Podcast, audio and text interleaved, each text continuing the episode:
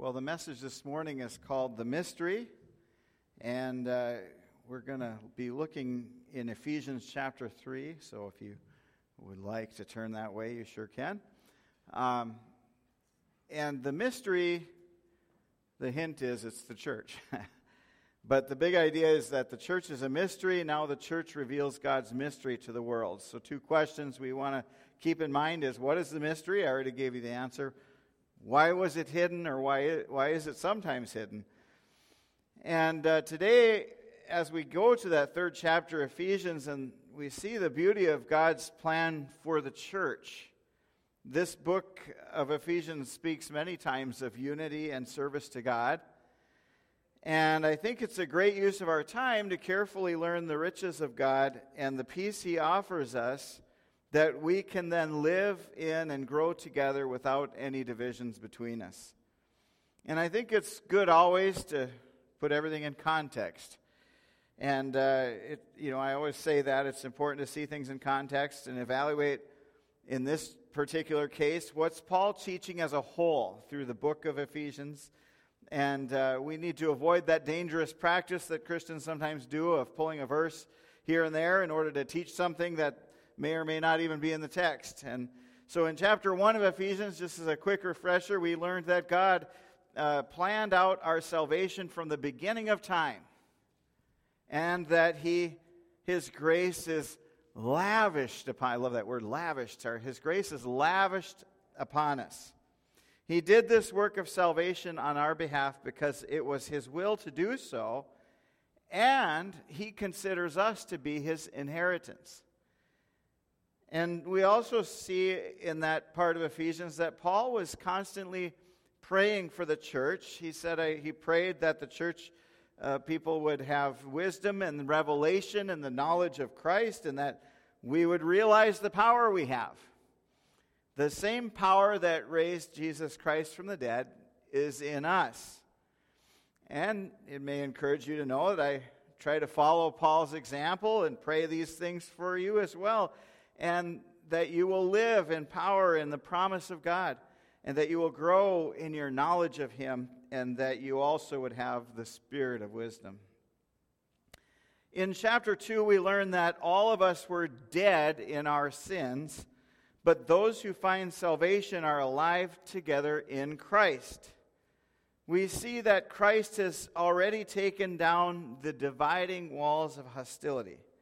So, there's no need for us to be at war against each other or for us to let our differences get in the way of our worship or our joy or our delight in God.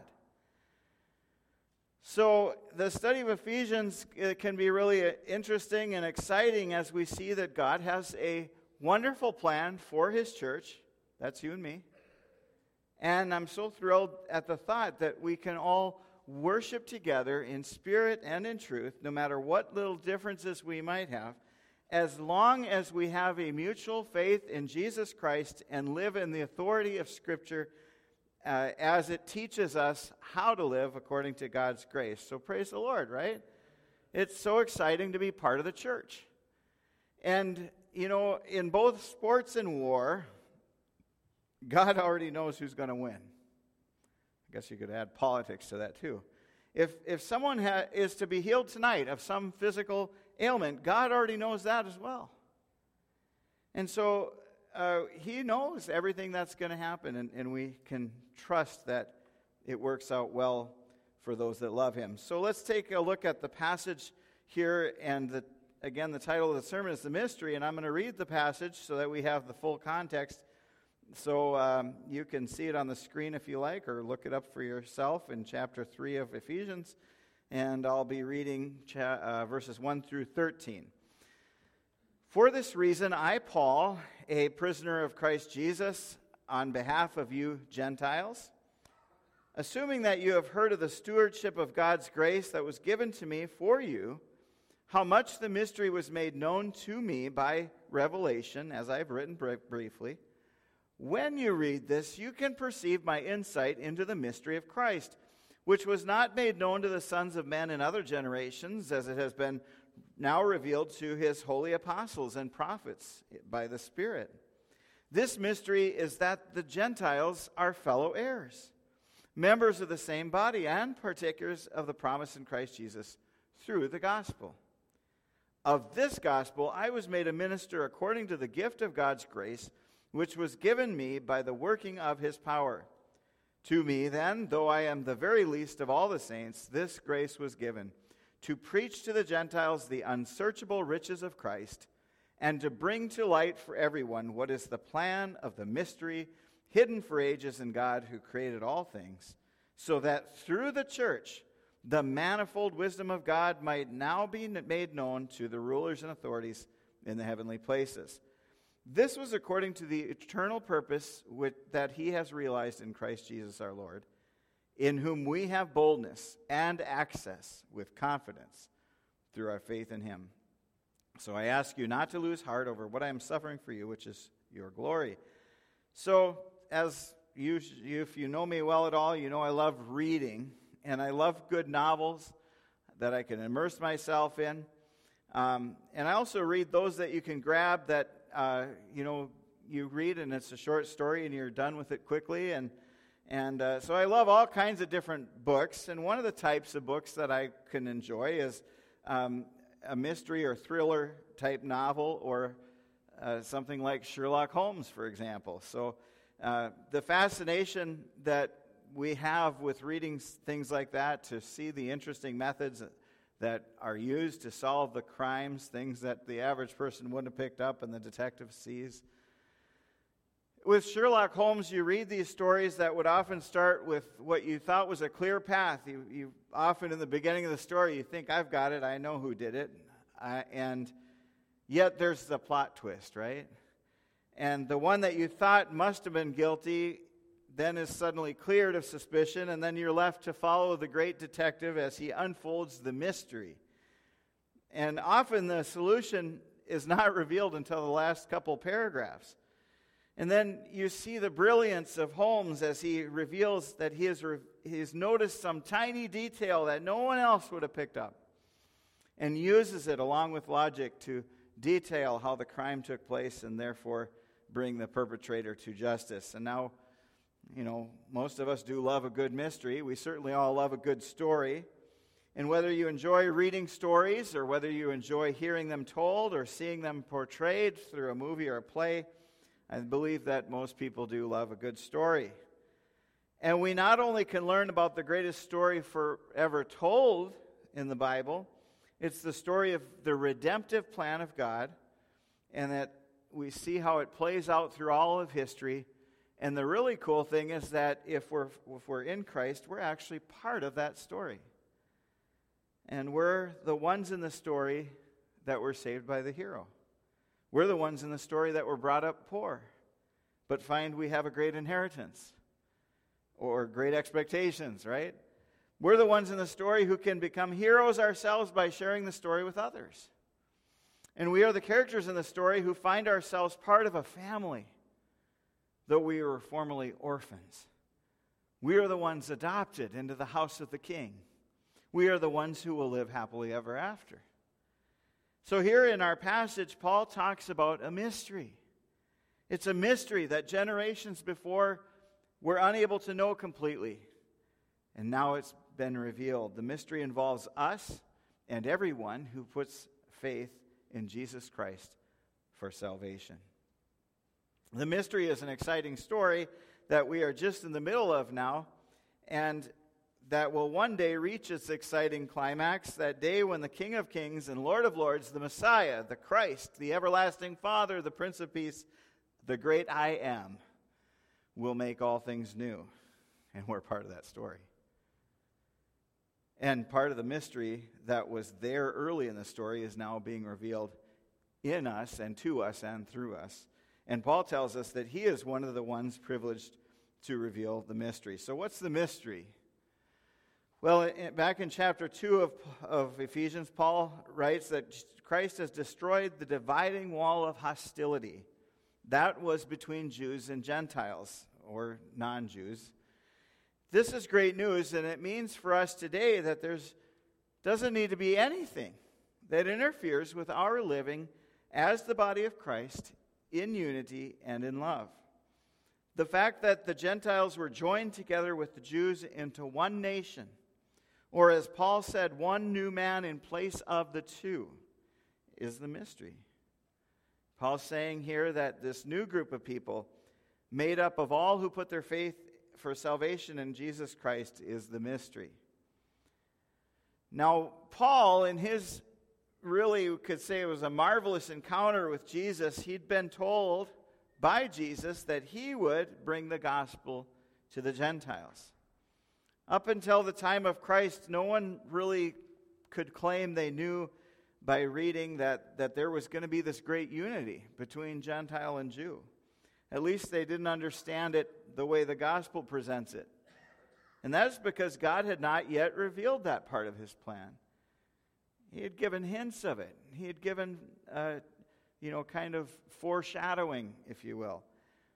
Although the Old Testament prophecies and law pointed to Christ, it never, they never really completely understood that there, there was going to be this new nation, that Gentiles and Jews alike would be part of the same promise.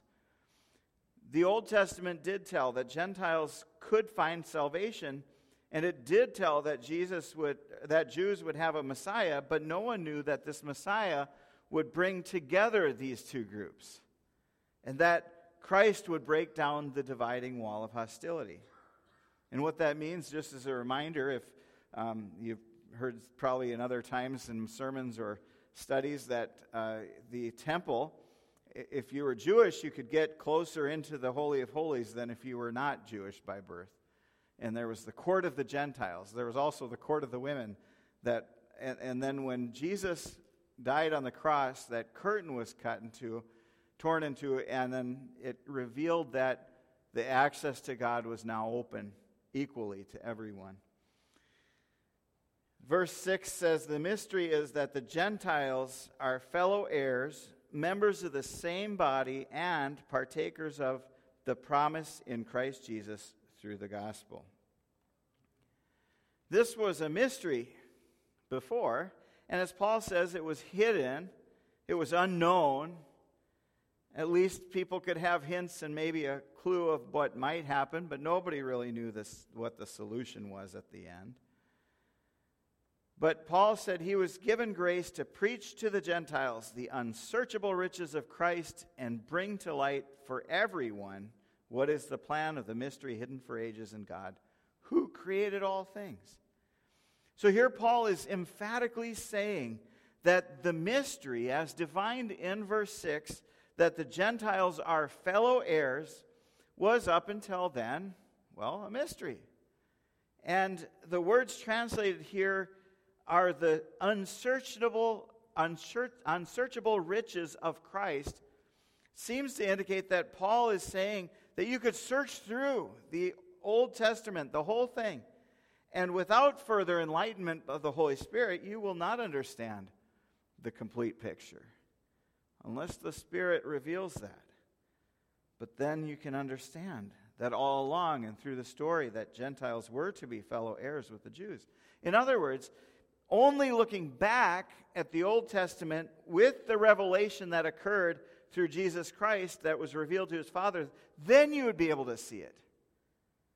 Thank God we have the New Testament. And so we look back at the Old Testament and we can see that this mystery is no longer a secret, because God has revealed it to us. And note that Paul says in verse 11 that this was according to the eternal purpose of God. That means going back in time forever, from before even the beginning. And so one can't look at the Old Testament thinking, well, God had never really planned for this uh, for the Gentiles. Maybe he came up with that later. No, Paul says this was part of the plan all along. Only uh, you know, we see it as a complete picture through Christ. And so we can rejoice knowing that God intended from the beginning that we could be part of that. We would be saved. And this occurs with the rest of concurs with the rest of scripture that includes the first passage of Ephesians which tells us that God predestined us for salvation. So hallelujah for that. So the next question then would appear to be a head scratcher, and which is why was it hidden? Why did God keep this a big secret? Why would He not just reveal His entire plan to the first people? Well, this is not easy for us to answer, and Scripture doesn't reveal every nuance of God's plan. The Bible says His ways are not our ways. So, why did He keep secret the fact that Gentiles would be joined together with Jews into the church, into that one body? Well, this part's very exciting because as I studied this passage, I realized a very awesome thing. It's a reminder that God places great significance in each of us.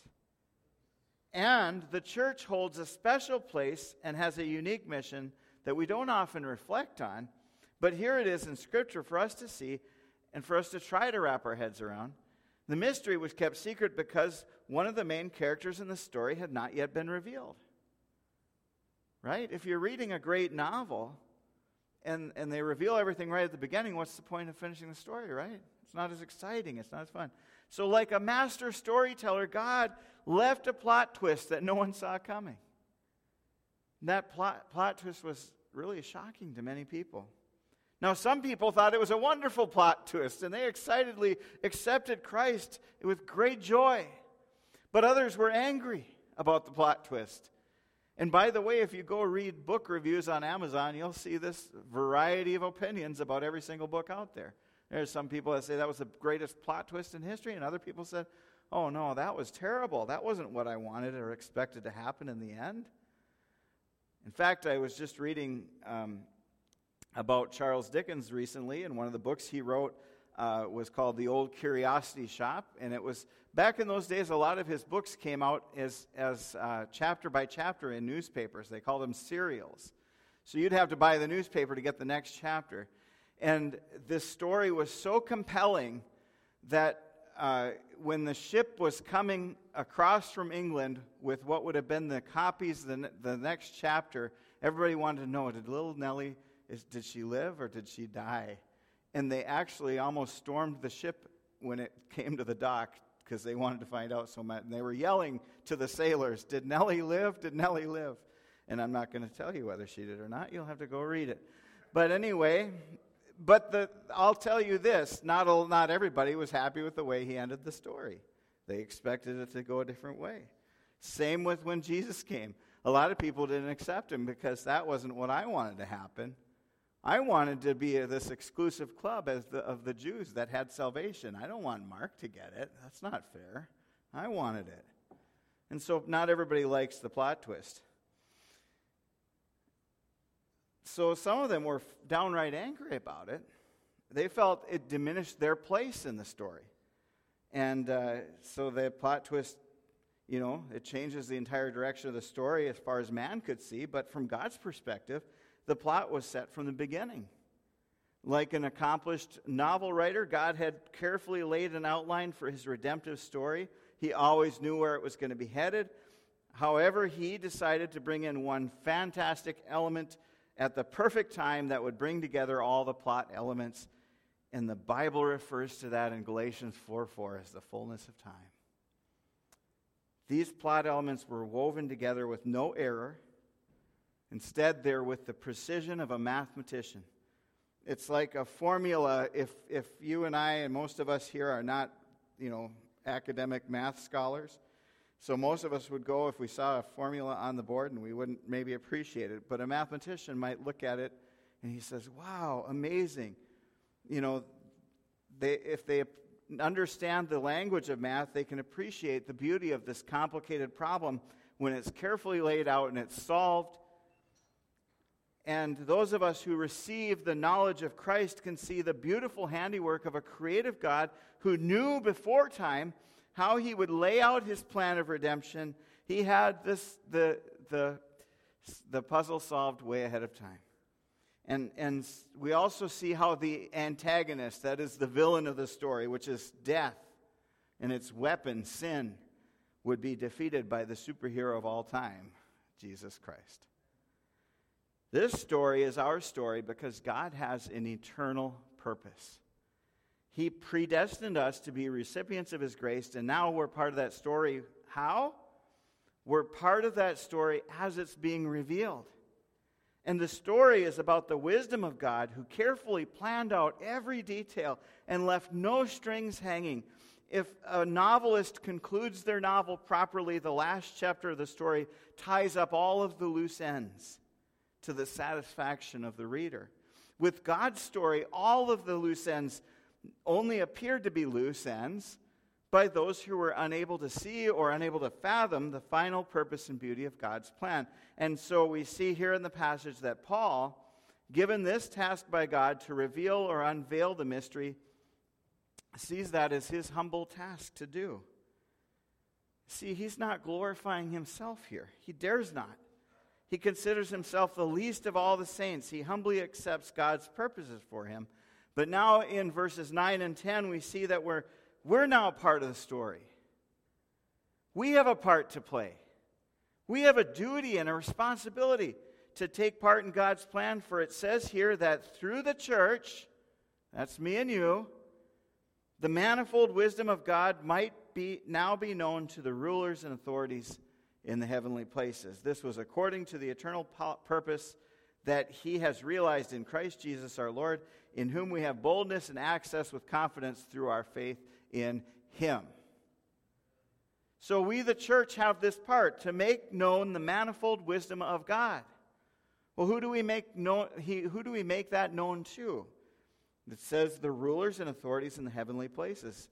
Now, a carefully, careful study of this passage reveals that what Paul is saying here is because it was a mystery that Jews and Gentiles who were saved by God's grace through Jesus Christ and become a new people group that the angels are learning about God's wisdom through the church. Isn't that amazing? As they, the angels, witness the church growing together in unity, receiving salvation with, without regard to genetics or any other dividing factor, they, the angels, are learning about the manifold wisdom of God through the church. That might seem surprising to you. We tend to think of God, angels as God's messengers, and indeed they are. So we just think, well, they must, they probably know everything and a lot more than we do. But that's not what the Bible says. It says that they're actually learning and they long to look into these things. And I'll get to that in a moment. But we think, well, you know, we see the angels in the Bible, they always seem to know what's up, right? Gabriel, he, you know, he knew what was up with Mary. He told her what's going on, and Mary and Joseph, and the angels who warned Lot to get out of Sodom. So, certainly, angels do know much of God's plan. They certainly know what he told them to tell, but even they did not know about his plan for the church. And this goes for bad angels as well, or demons. Even Satan, who knew Scripture well and still uses it today in a twisted manner, did not see this coming the master storyteller had not yet revealed, even to his servants, the good angels, the depths of his plans, and neither did Satan understand fully. When he thought he had thwarted God's plan at the crucifixion, that he actually was sealing his own eternal fate because Christ has defeated death. We see where Peter writes about the angels wanting to look into this in 1 Peter chapter 1 and verses 10 to 12. He says, Concerning this salvation, the prophets who prophesied about the grace that was to be yours searched and inquired carefully, inquiring what person or time the Spirit of Christ in them was indicating when he predicted the sufferings of Christ and, subs- and the subsequent glories. It was revealed to them that they were serving not themselves but you in the things that have now been announced to you through those who preach the good news to you by the Holy Spirit sent from heaven things into which angels long to look. Paul also writes in 1 Corinthians 4 9, For I think that God has exhibited us apostles as last of all, like men sentenced to death, because we have become a spectacle to the world, to angels, and to men. As one person put it this way the church thus becomes the university for angels, and each saint is a professor. Only in the church can the angels come to an adequate comprehension of the grace of God. They look at the church to investigate the, the mysteries of redemption. In Peter, Peter speaks of the things into which the angels have a passionate desire to stoop down and look into, like the golden cherubim that overshadow the mercy seat, ever gazing upon the sprinkled blood that is upon it. The preposition that's in the Greek there, para, beside, is prefixed to the verb stoop down, which speaks of the angels as spectators viewing the great plan of redemption from the sidelines, not being participants in it. But you and I are participants in it. So we see that the unified church, the body of Christ, reveals to the angels and to the demons and to the world the manifold wisdom of God. God is showing his wisdom through us. So don't take lightly your responsibility to serve him. And don't take lightly your responsibility to make peace among your brothers and sisters in the Lord. And don't belittle yourself, thinking that you don't have any important role in the story, that you're just a mere extra. God has made you a part of the story. He has put you on the stage. He tells part of the story through you. And God did all of this intentionally, laying out his plans from start to finish before he spoke those words, let there be light. Before the foundation of the world, God predestined you for salvation. He calls you now and wants you to take seriously your role in the story. He wants you to realize that He has adopted you. He wants you to realize that the antagonists, that is the villains of the story, which is death and sin, the weapon of death, have been defeated already. He wants you to realize that He has shown us the manuscript, and we can be assured that what He wrote, His happy ending, will come true. God is not Walt Disney. He's not telling us fairy tales. His stories are not for mere entertainment. Rather, those talented storytellers like Walt Disney or Charles Dickens or C.S. Lewis, whoever they are, they can draw us into their wonderful stories because in our hearts we know there's a master storyteller, a master novelist, a master producer who continues to, re- to reveal his grand story until the wonderful day that will come and we will see the wonderful completion. Then we will know that all of those wonderful stories that we've read or heard or seen acted out on the stage or screen, they're but dim shadows of the divine story. The mystery has been revealed, and it is us. We are the church. We are the hope of the world. Even the angels and demons are learning God's wisdom through the church, and that makes us part of God's wonderful story. When an actor or actress is preparing to perform a role, they say they get into the part. And for that might mean different to different actors and actresses, but they, they're not just putting on makeup and a costume, they mentally put on the part of that person. In fact, I remember reading that uh, Heath Ledger, who played a villain in a movie, put himself so much into the part that there were people that were convinced that that's why he killed himself. He was so much into the evil character's part. Whether that's true or not, God knows.